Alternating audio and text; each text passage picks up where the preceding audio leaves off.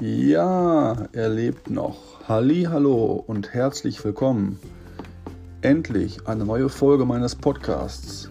Ich bin immer noch Adi Positiv. Herzlich willkommen. Schön, dass du dabei bist.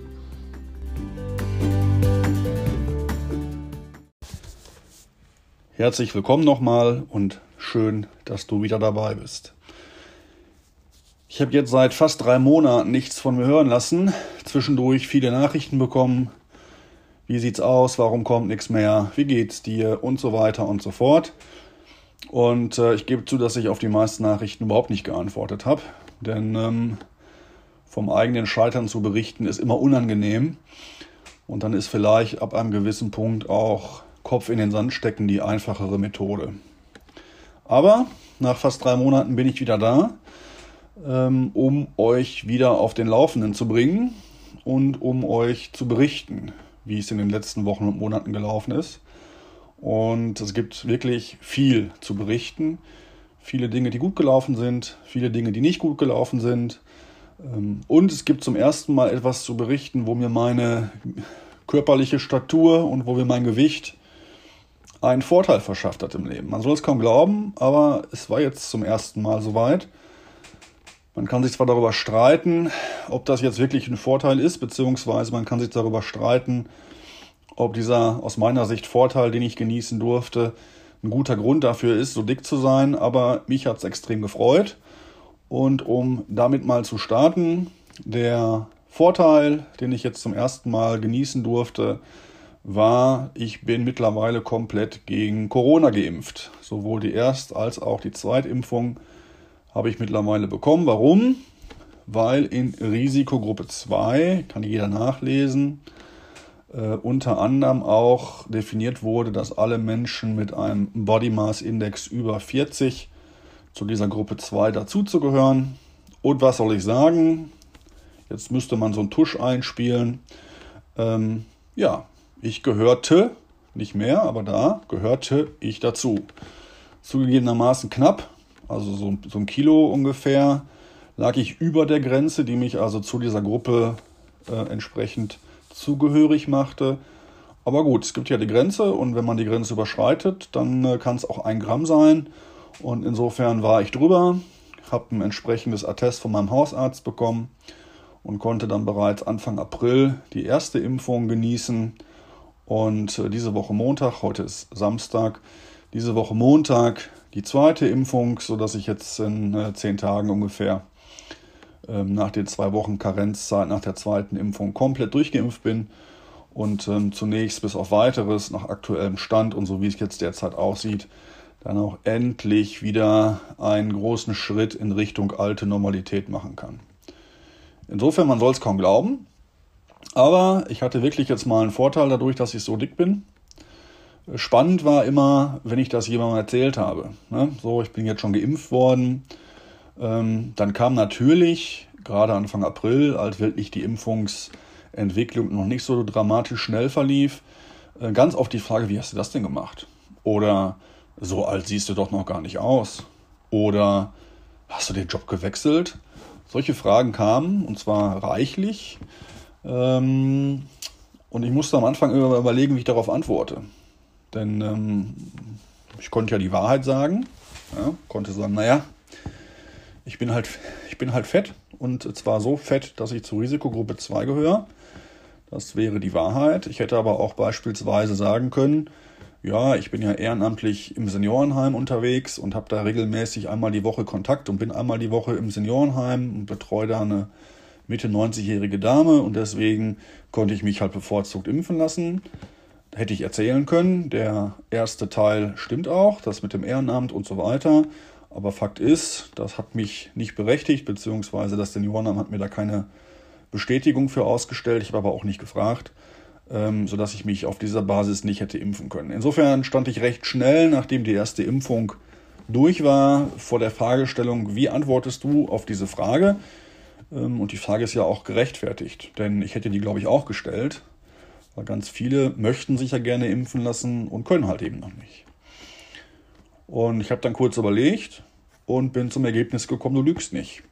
und du sagst es einfach so, wie es ist. Du stellst dich dieser Thematik, auch wenn sie natürlich subjektiv unangenehm ist, denn am Ende kann jeder ähm, nachlesen, wie hoch der Body Mass Index sein muss, nämlich über 40. Und dann kann auch jeder, der ein bisschen äh, Grips im Kopf hat und weiß, wie groß ich bin, halbwegs ausrechnen, wie schwer ich Minimum sein muss, äh, nämlich knapp 140 Kilo. Und ähm, das ist natürlich so semi-cool, ne? wenn das jeder am Ende so auch wirklich in harten Zahlen weiß. Aber ich habe mir gedacht, was, was soll's, lüg nicht rum, sag's einfach. Bei einigen habe ich das ein bisschen schwammiger gehalten, habe einfach nur gesagt, ich gehöre zur Risikogruppe aufgrund von einer Vorerkrankung. Bei anderen habe ich gesagt, wie es ist, nämlich, dass aufgrund meiner körperlichen Statur, meines Kampfgewichts, ich halt in diese Kategorie BMI falle. Nichtsdestotrotz habe ich mich extrem gefreut, dass ich die Gelegenheit hatte, mich relativ früh durchimpfen zu lassen. Und jetzt freue ich mich wirklich besonders.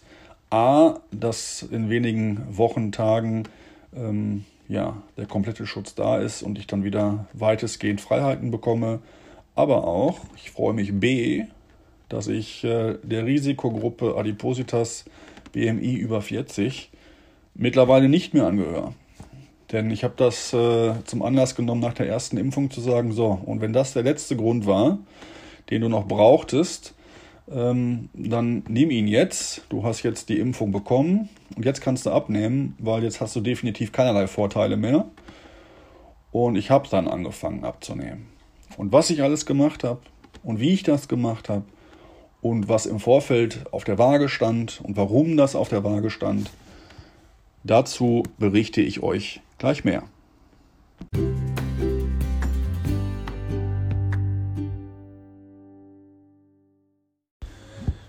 Ich habe in den letzten Folgen ja viel berichtet von Wundermitteln, Pulverwerbung, diversen Anläufen, Versuchen und so weiter und so fort. Habe immer wieder berichtet, was gut gelaufen ist, habe dann auch von den diversen Rückschlägen berichtet, habe beim letzten Mal die Kategorie Alltagssituation eingeführt, die ich nachher auch nochmal weiterführen werde. Äh, aber Fakt ist, auch wenn es immer wieder zwischendurch kurze, gute Phasen gab, unterm Strich habe ich es immer wieder nicht hinbekommen, irgendwas nachhaltig zu verändern.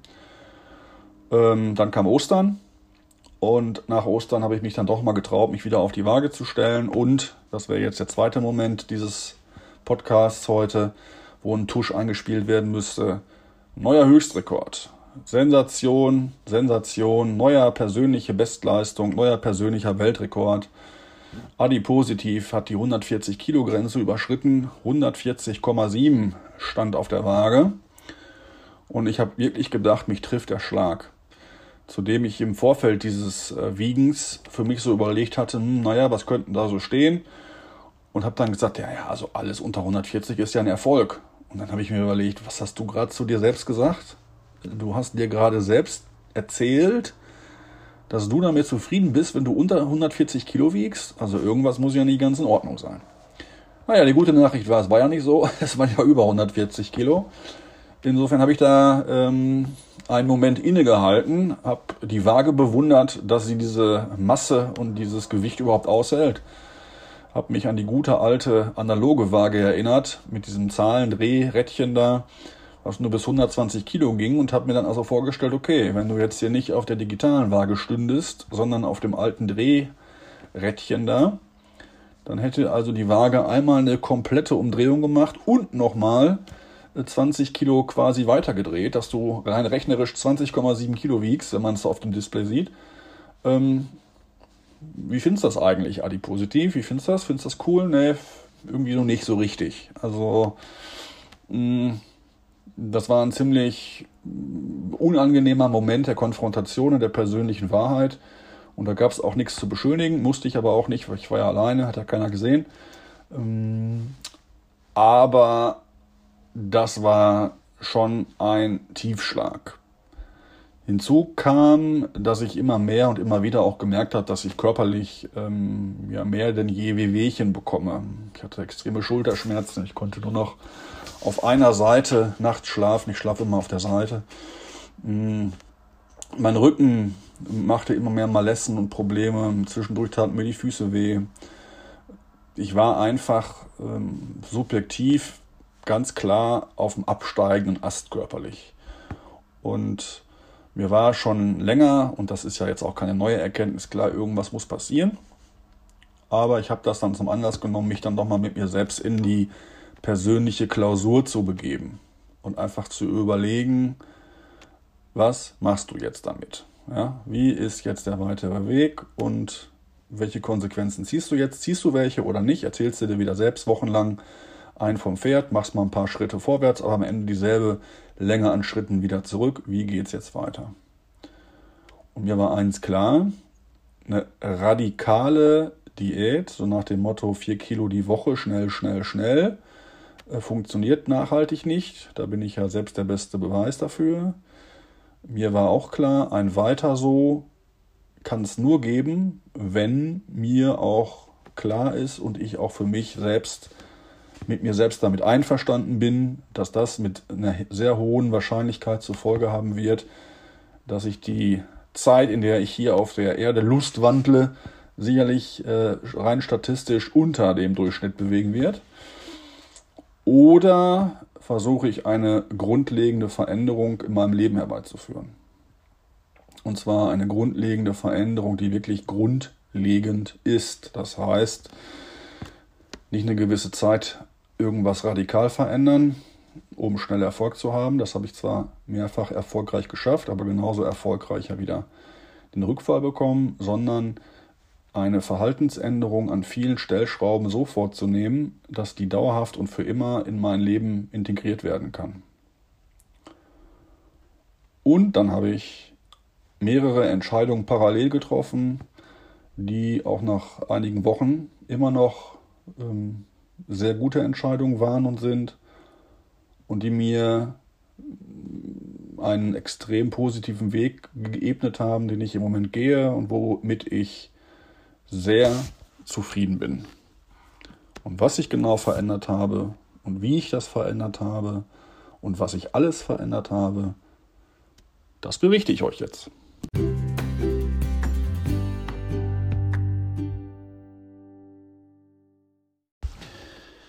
Die erste Veränderung, die ich vorgenommen habe, war, ich habe mir einen Personal Trainer gesucht, hier bei mir zu Hause in der Nähe.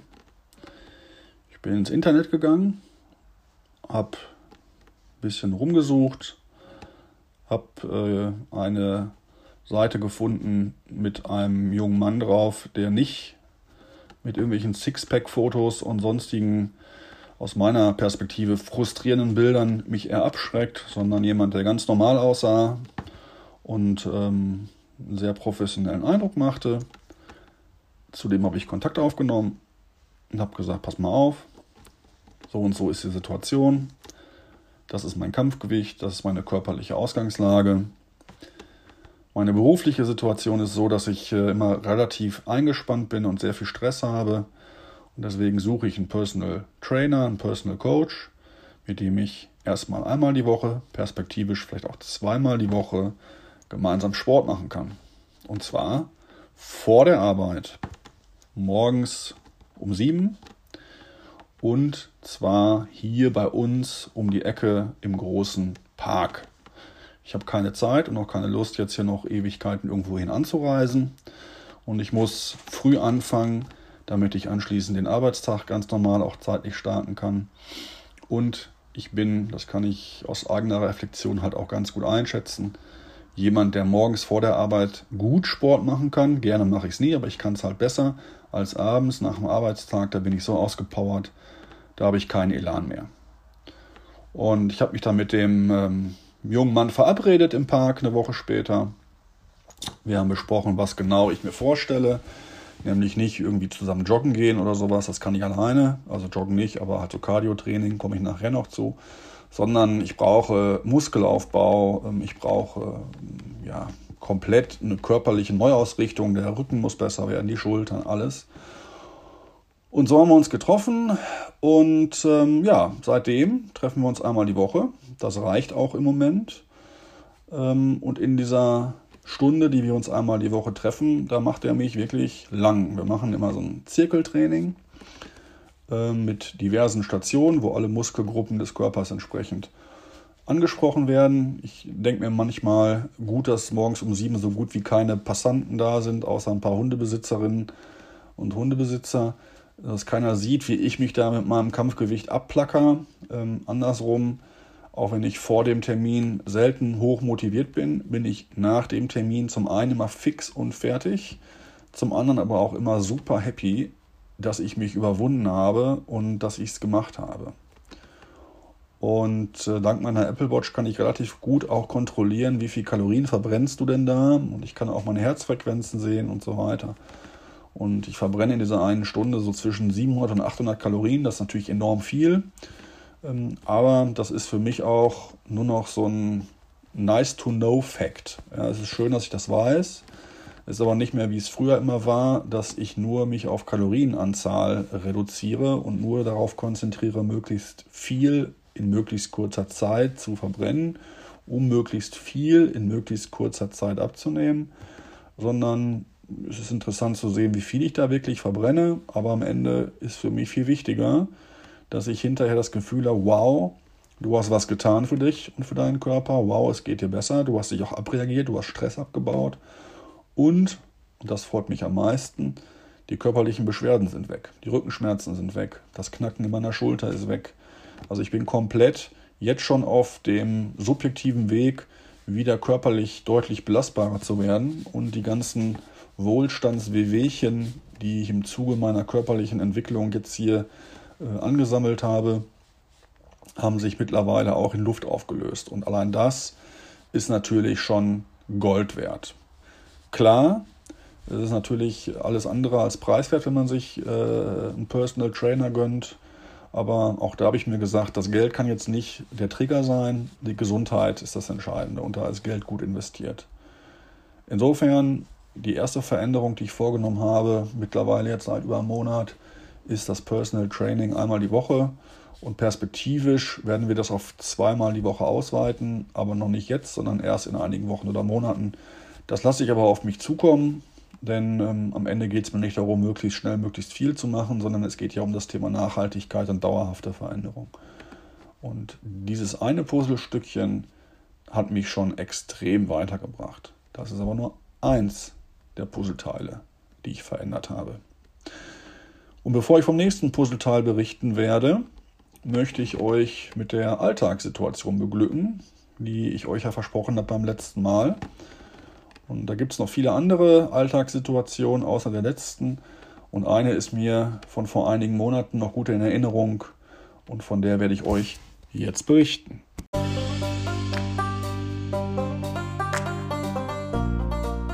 Alltagssituation.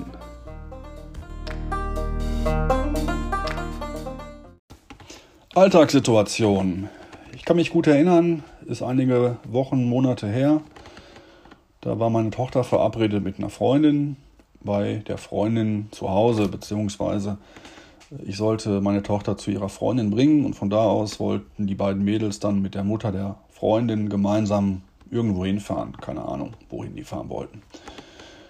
Naja, ich habe also gut gelaunt meine Tochter eingepackt und bin mit ihr dann zur Freundin gefahren. Oder als wir auf der Straße ankamen, wo die Freundin wohnt, stand die Freundin mit der Mutter und mehreren Nachbarinnen bereits vor der Haustür und die unterhielten sich. Ähm, nur Frauen natürlich und ähm, ja, das ist natürlich als Mann immer, da möchte man natürlich einen guten Eindruck machen, ist ja klar. Ne? Also habe ich das äh, Auto gewendet, habe dann da seitlich geparkt und wollte jetzt also hochdynamisch und sportlich und äh, blendend aussehend aus dem Auto raus. Blöd ist halt, ich fahre äh, zwar ein relativ großes Auto, aber ein relativ tiefes Auto. Und ähm, wenn ich aus diesem Auto aussteige, dann ist das für mich mit meiner Körpermasse und dem sehr tief liegenden Auto immer eine Herausforderung, ist zu viel gesagt, aber das ist halt kein Selbstläufer, sondern ich muss da schon die Masse erstmal in Bewegung bringen. Und ich bin mir sehr sicher, dass das richtig beschissen aussieht. Und insofern bin ich also dann da aus dem Auto raus, habe noch versucht, möglichst dynamisch zu wirken und möglichst äh, sportlich da mich hinterm Lenkrad hervorzuquetschen, aber es sah mit Sicherheit richtig scheiße aus. Die Damen guckten natürlich alle begeistert ob meines wunderschönen Antlitzes, aber ich glaube, äh, innerlich äh, hat die eine oder andere gedacht, mein Gott, wie kommt der denn da aus dem Auto raus? Und wahrscheinlich ist die bittere Wahrheit, diese Frage haben die Damen oder hat die Dame sich zurechtgestellt. Insofern war das auch wieder eine Alltagssituation, wo ich hinterher gedacht habe, Junge, Junge, Junge, Junge, willst du das eigentlich? Denn auf der einen Seite hast du den Anspruch an dich selbst und auch dieses Selbstbild eines dynamischen, agilen Typen. Und auf der anderen Seite ist die körperliche Erscheinung, die du da abgibst, alles, aber nicht agil und dynamisch. Eine Alltagssituation, die mir nachhaltig in Erinnerung geblieben ist und die ich euch nicht vorenthalten möchte.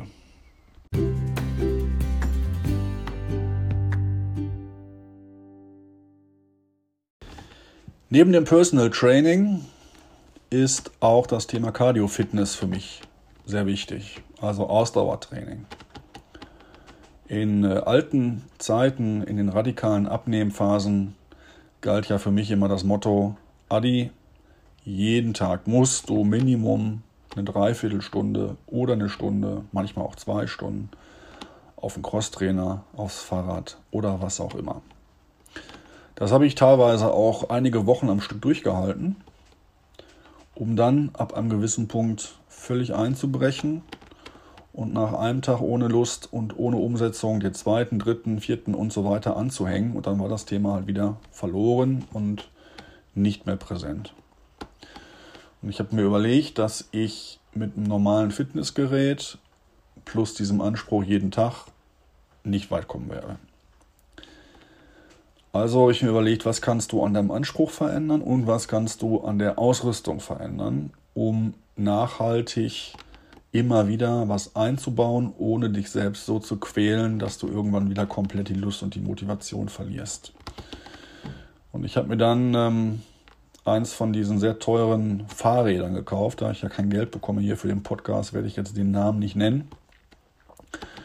Ähm, aber dieses sehr teure Fitnessfahrrad mit Bildschirm, wo es diverse Kurse gibt, sowohl Live-Kurse als auch aufgezeichnete Kurse und wo es neben dem Fahrradfahren selbst auch Fitnesskurse gibt, die man quasi neben dem Fahrrad macht.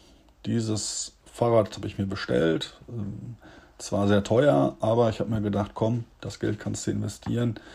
Es ist für deine Gesundheit. Das Fahrrad ist mittlerweile da. Und was soll ich sagen?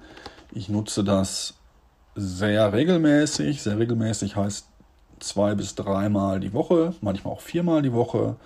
Wenn ich es aber benutze, benutze ich es nicht jeden Tag mit mega anstrengenden Hochintervalltrainings, die es da auch gibt, sondern es gibt Tage, da bin ich irgendwie nicht so fit und äh, habe auch nicht so eine riesige Motivation.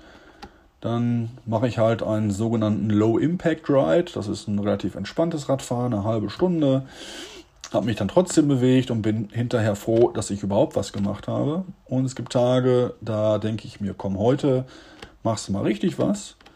Und dann suche ich mir einen anderen Kurs raus. Mit deutlich mehr Intervallen, mit deutlich mehr Steigungen und so weiter. Wo ich mich auch entsprechend mehr fordere, mehr Kalorien verbrenne und am Ende auch wirklich kaputt bin. Und auch das ist für mich eine ganz neue Erfahrung.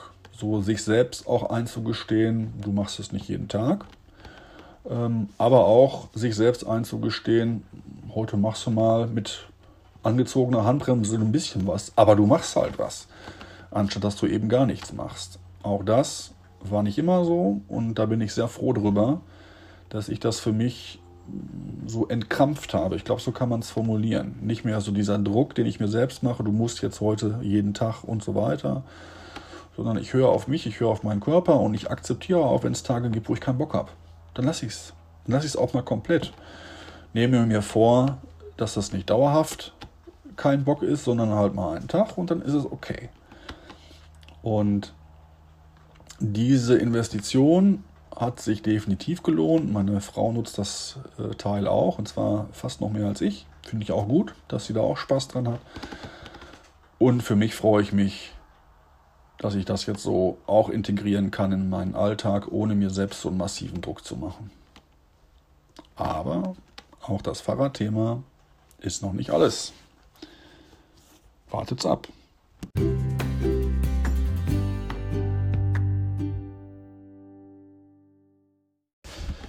Zwei weitere Dinge gibt es noch, die ich jetzt hier in Kombination euch berichten werde, weil sie auch am Ende zusammengehören.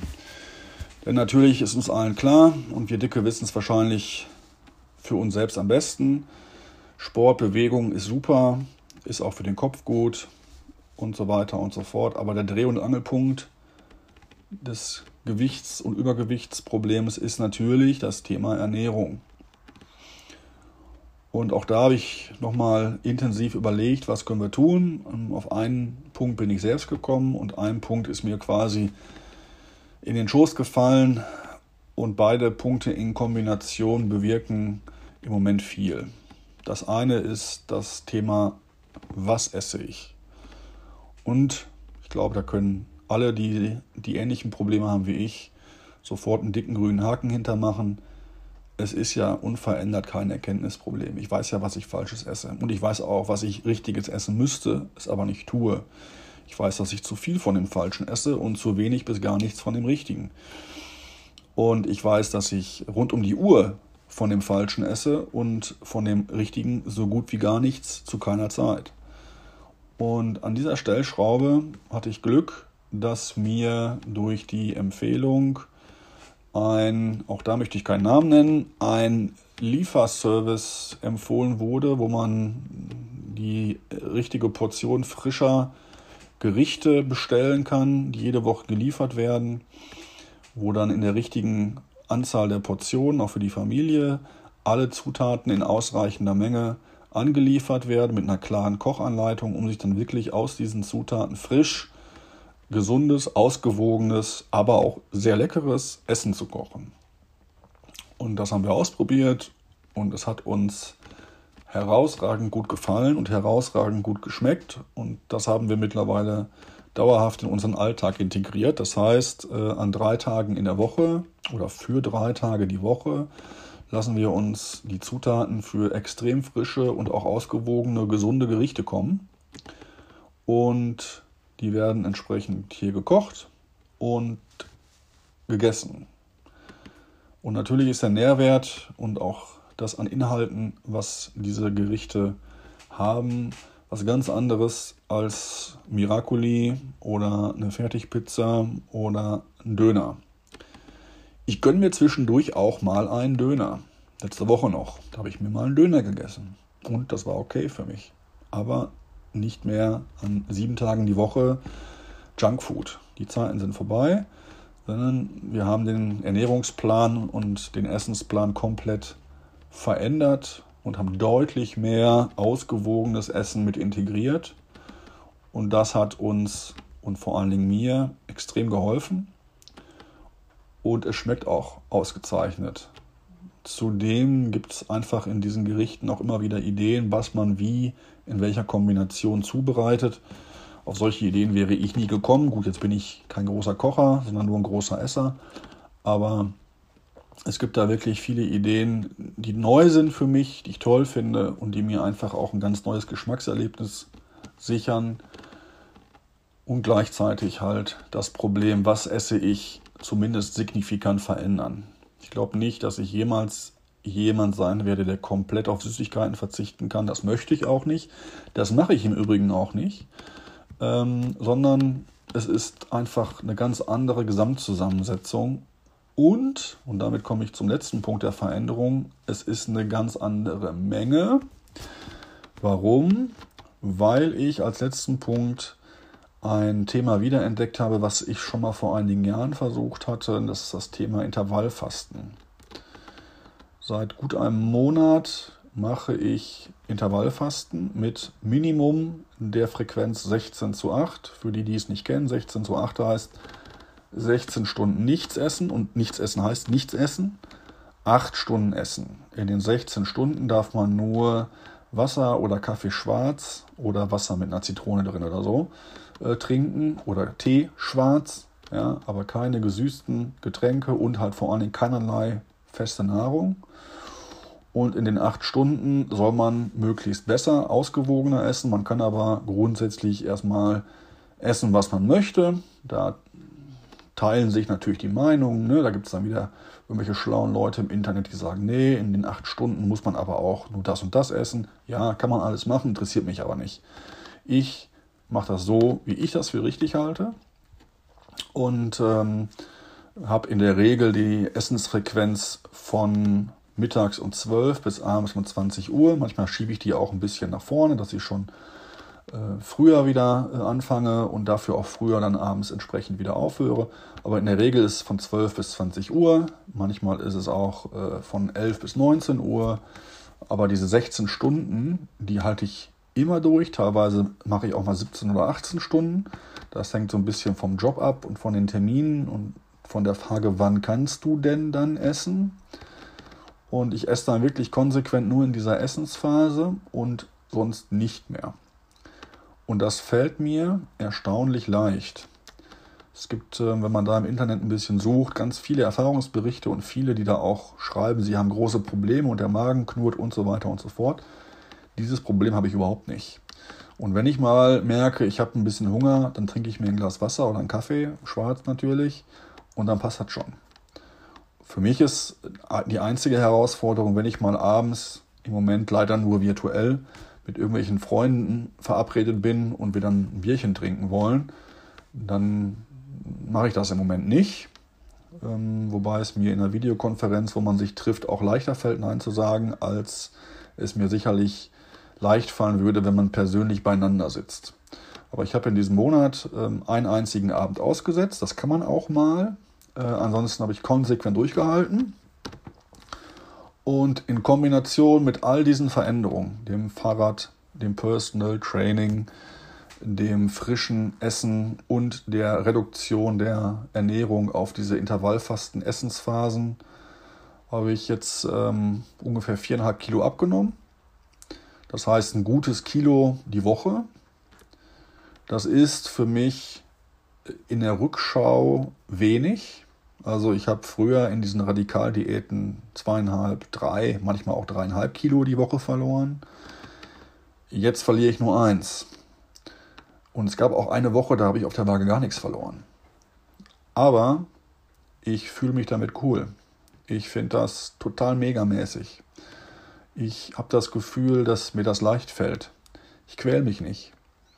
Wenn ich Bock habe, in meiner Essensphase mal, äh, keine Ahnung, eine halbe Tüte Haribo zu essen, jetzt habe ich doch eine Marke genannt, dann mache ich das halt. Und dann ärgere ich mich auch nicht. Und dann fange ich auch nicht an, Kalorien zu zählen und hochzurechnen. Oh Mist, jetzt hast du die halbe Tüte gegessen, die hat jetzt, weiß ich nicht, 300 Kalorien. Mhm. Nö, mache ich nicht. Ich höre in der Konsequenz aber auf, ähm, in dem Moment, wo meine Fastenphase beginnt. Und die ziehe ich auch durch. Da esse ich nichts. Und ich kann auch abends, wenn ich mal unten, da wo der Kühlschrank steht, alleine bin, weil meine Frau hier auf dem Fitnessfahrrad ist oder so, mittlerweile regulieren, nicht an den Kühlschrank und nicht an den Süßigkeiten-Schrank zu gehen, sondern mir ein Glas Wasser zu nehmen. Weil für mich klar ist, nein, du bist jetzt in der Fastenphase, du isst jetzt nichts. Und auch wenn es in Anführungsstrichen nur vier und viereinhalb Kilo oder irgendwas sind, äh, ich merke es massiv, an meinen Klamotten schon. Manche sagen, ja, du machst ja auch Sport, da äh, ändert sich die körperliche Zusammensetzung und so weiter. Mag sein, keine Ahnung. Ich merke es auf jeden Fall massiv an meinen Klamotten. Ich merke es an meiner auch mentalen Verfassung. Mir geht es gut, so wie das gerade läuft, sogar sehr gut. Ich bin motiviert und ich habe für mich selbst keinen Stress damit und habe für mich selbst nicht so einen Erfolgsdruck definiert. Ja. Früher war es ja so, ich habe es glaube ich schon oft berichtet, dass ich hier hochgerechnet habe. So zweieinhalb Kilo die Woche kann man ja mathematisch relativ einfach ableiten, wie viel ist es in einem Monat und so weiter. Bis wann bist du da, da und da, bis wann bist du da und da. Da mache ich nicht mehr. Ähm, ich mache das einfach ganz easy going und ganz entspannt, aber konsequent mit diesen ganzen Stellschraubenveränderungen, die ich berichtet habe. Und ich bin im Moment super happy und auch sehr überzeugt davon, dass ich das auf Dauer so in meinen normalen Lebensalltag integrieren kann, dass das jetzt keine Phase ist, wo ich mich selbst kasteie, um zu irgendeinem Ergebnis zu kommen, sondern dass das eine dauerhafte Veranstaltung ist, äh, mit der ich dauerhaft auf eine ganz andere körperliche Entwicklung und Statur kommen werde, die mir entsprechend nicht nur mental, sondern auch gesundheitlich zugutekommen wird. Und deswegen bin ich im Moment wirklich gut gelaunt. Man kann es nicht anders sagen. In dem Zusammenhang ähm, hat mich eine Nachricht gefreut aus dem Familienkreis, wo mir jemand schrieb, naja, ähm, er hätte auch immer so den Anspruch, er müsste ja ganz schnell ganz viel besser werden in ganzen Dingen. Und dann hätte er sich überlegt, naja, wenn ich jedes, jeden Tag ein Prozent besser werde, ist es auch okay. Das fand ich einen sehr spannenden Ansatz, den ich auch gerne für mich übernehmen will. Jeden Tag ein Prozent, ähm, das ist erstmal nicht viel, aber es ist jeden Tag ein bisschen. Und das gilt im übertragenen Sinne äh, für die Summe meiner Veränderung ja auch. Was nützt es mir, wenn ich jetzt jede Woche drei Kilo abnehme, das aber dann nach wenigen Monaten komplett wieder alles verliere, weil ich die Veränderungen, die ich versucht habe, in meinen Alltag zu integrieren, so radikal vorgenommen habe, dass ich die gar nicht durchhalten kann. Insofern orientiere ich mich an diesem einen Prozent. Wenn es mal nur ein halbes ist, ist es auch egal. Uh, the trend is your friend, wie man ja so schön sagt. Und der Trend ist im Moment eindeutig in die richtige Richtung. Und zum dritten und letzten Mal virtueller Trommelwirbel. Ich bin jetzt nicht mehr in der Adipositas Gruppe 3. Das heißt, jetzt könnte ich mich zwar impfen lassen, weil jetzt auch die Prio-Gruppe 3 auf ist. Da sind dann auch etwas weniger schwere, schwere Leute drin. Aber ich habe also den BMI von 40 mittlerweile hinter mir gelassen. Und alleine das hat mich schon mega gefreut. Da bin ich total happy mit und stolz drauf und freue mich einfach. Auch wenn das wahrscheinlich keiner in meinem Umfeld sieht, dass ich jetzt abgenommen habe, weil dafür die Relation zwischen Gewichtsverlust und Gesamtgewicht so minimal ist, dass es wahrscheinlich niemandem auffällt. Mir fällt es auf und ich fühle mich damit gut. Und das ist doch das Wichtigste, oder?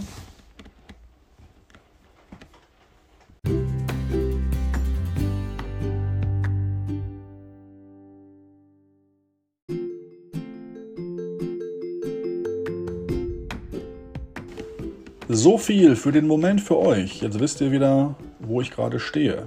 Nämlich am Anfang eines langen Weges. Am Anfang eines Weges, der sicherlich noch viele Stolperfallen bereithalten wird. Und der auch mit Sicherheit immer wieder Gabelungen haben wird, wo ich mich entscheiden werden muss. Gehe ich links rum oder gehe ich rechts rum? Ich bedanke mich sehr herzlich für eure Nachrichten, für die motivierenden Posts, für den Zuspruch, manchmal auch für die Kritik. Mir hilft das alles sehr. Und ich habe richtig Lust, diesen Weg weiterzugehen. Mit dir und mit euch gemeinsam. Ich werde weiterhin in unregelmäßigen Abständen hier berichten. Also bitte den Podcast weiter abonniert behalten und zuhören und gerne eine Rückmeldung geben. Die E-Mail unverändert, adipositiv durchgeschrieben at web.de. Ich freue mich über jede Nachricht. Ich wünsche euch alles Liebe, alles Gute ich lasse bald wieder von mir hören.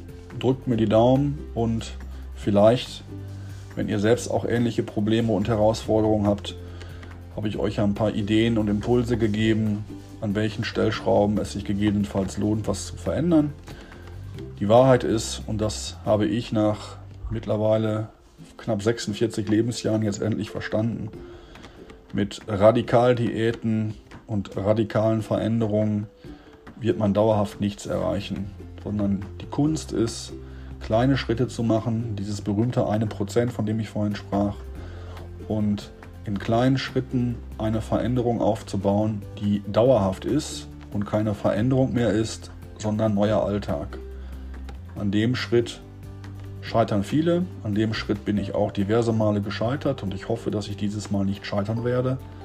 Und ich werde mir sehr viel Mühe geben, und ich glaube, dass der Erfolgsgarant dafür Gelassenheit ist. Gelassenheit mit sich selbst und auch Geduld mit sich selbst. Ich musste es lernen. Ich glaube, ich habe es jetzt gelernt. Wenn es dir weiterhilft, freue ich mich. Bis bald, herzliche Grüße und gesund bleiben. Alles Gute. Tschüss, euer Adi.